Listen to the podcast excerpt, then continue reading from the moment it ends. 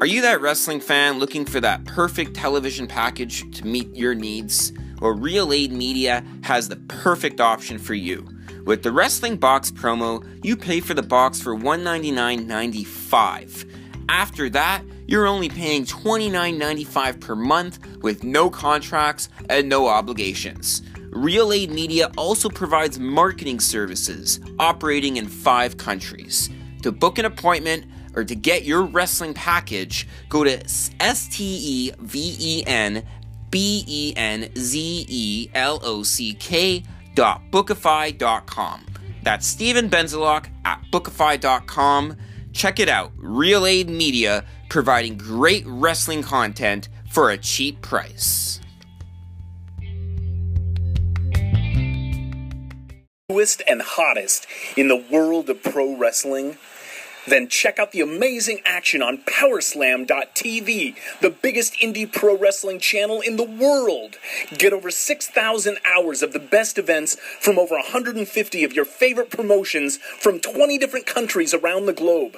Brands like Progress Wrestling, Evolve Wrestling, Combat Zone, Defy, PCW Ultra, PWX, Over the Top, Shine, and hundreds of others with fresh content added every day for only $5.99 per month. Get your free trial today at powerslam.tv. You heard them. Use promo code PowerSlam now. Welcome to Jordan Garber Now here on Anchor.fm backslash Jordan Dash Garber. Today we take a look way back in the Jordan Garber Now archives and we go back to our interview with the masterpiece Chris Masters. So let's bring it to the interview right now. Right.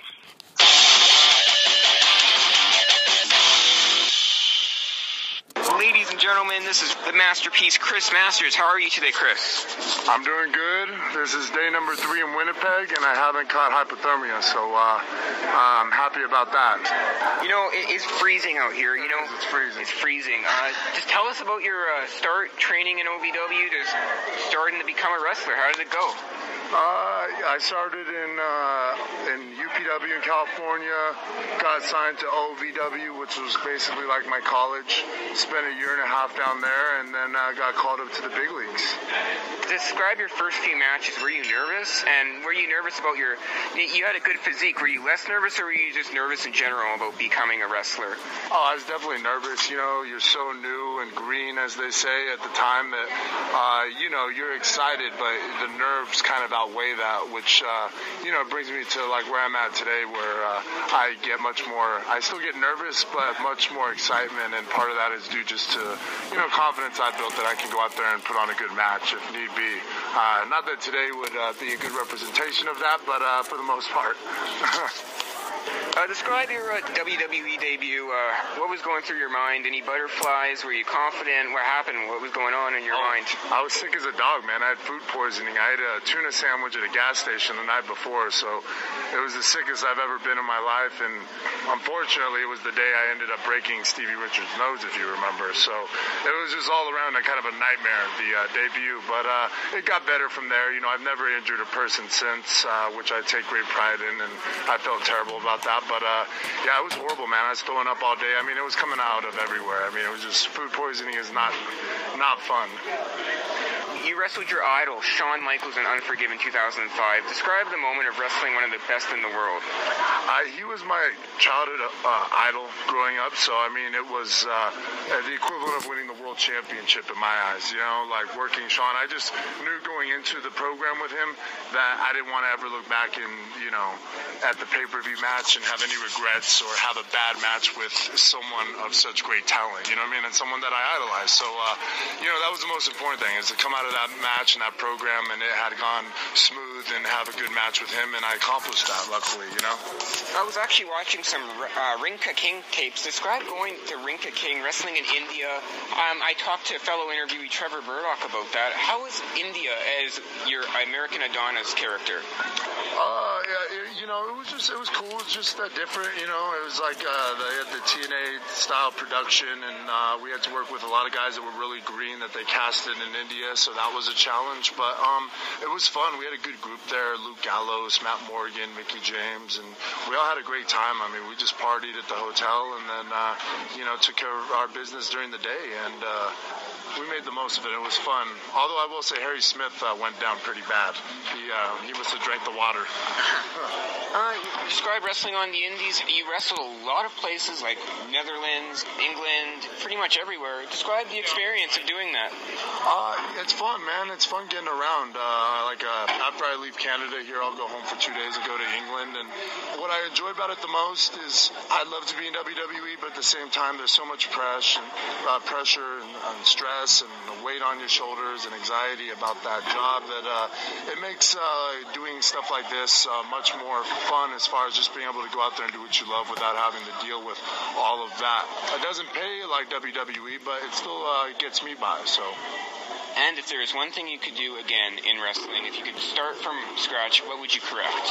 Oh, I mean, I made a lot of mistakes, but I think I kind of anticipated that. You know, we're human beings, and you know that's why I kind of wanted to break in because I figured I would probably uh, make some mistakes and have to learn from them. Uh, but uh, you know, it's hard to point out anything specifically. But uh, I definitely regret falling off track on my first run with WWE because I had all the uh, juice behind me. The organization, WWE, they really put a push behind me, and you know, I, it was me who uh, kind of derailed that whole thing with my personal issues. Any other comments? Uh, I just want to say thanks for having me out in Winnipeg and out here in Canada. Canada has some of the greatest wrestling fans in the world, no BS, and uh, they're passionate. And I mean, it's always special coming up here, going to Europe. I mean, they just really appreciate wrestling. Not to say that the United States doesn't, but it's just a little different. You know? Thank you so much, Chris. Thank you. That concludes our interview. All right, that was none other than Chris Masters here on Jordan Garber Now. That was going dating back all the way from February 2014 on the CWE tour. Definitely a classic interview, and we're going to present one each and every month with the likes of Mr. Anderson, Frankie Kazarian, uh, AJ Styles, among many other great guests. So that's it. That was our interview with Chris Masters here on Jordan Garber Now. You know, just another interview to add to the collection. Chris Masters, that was definitely a lot of fun. I want to focus a little something now that's been on my chest lately. Something that's been kind of tugging my feelings and my emotions a little bit. Now, on Twitter and on Facebook and on Instagram, I've seen some cryptic messages, some cryptic hints, apparently from some kind of hacker who calls himself the White Scorpion. And the White Scorpion apparently tells me that he's going to take over my podcast and my soul. Now, whoever you are, and this individual also claims to say that he knows me better than anybody has ever known me. I have a message for you, White Scorpion. I've interviewed every single wrestler from Winnipeg to Alberta to the East Coast to the West Coast to the South Coast to the North Coast and to the top and beyond.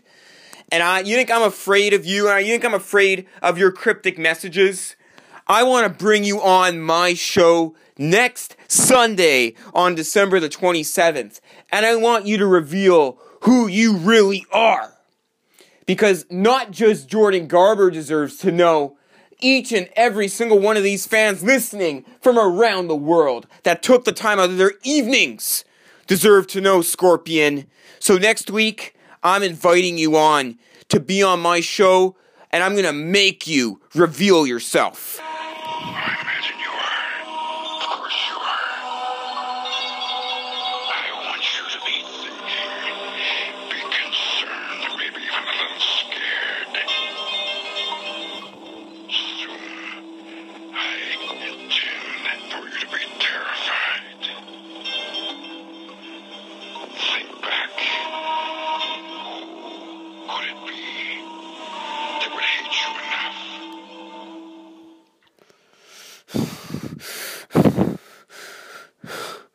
Next week, I'm gonna find out who you are, and I'm gonna do anything I can possible in my power to do that.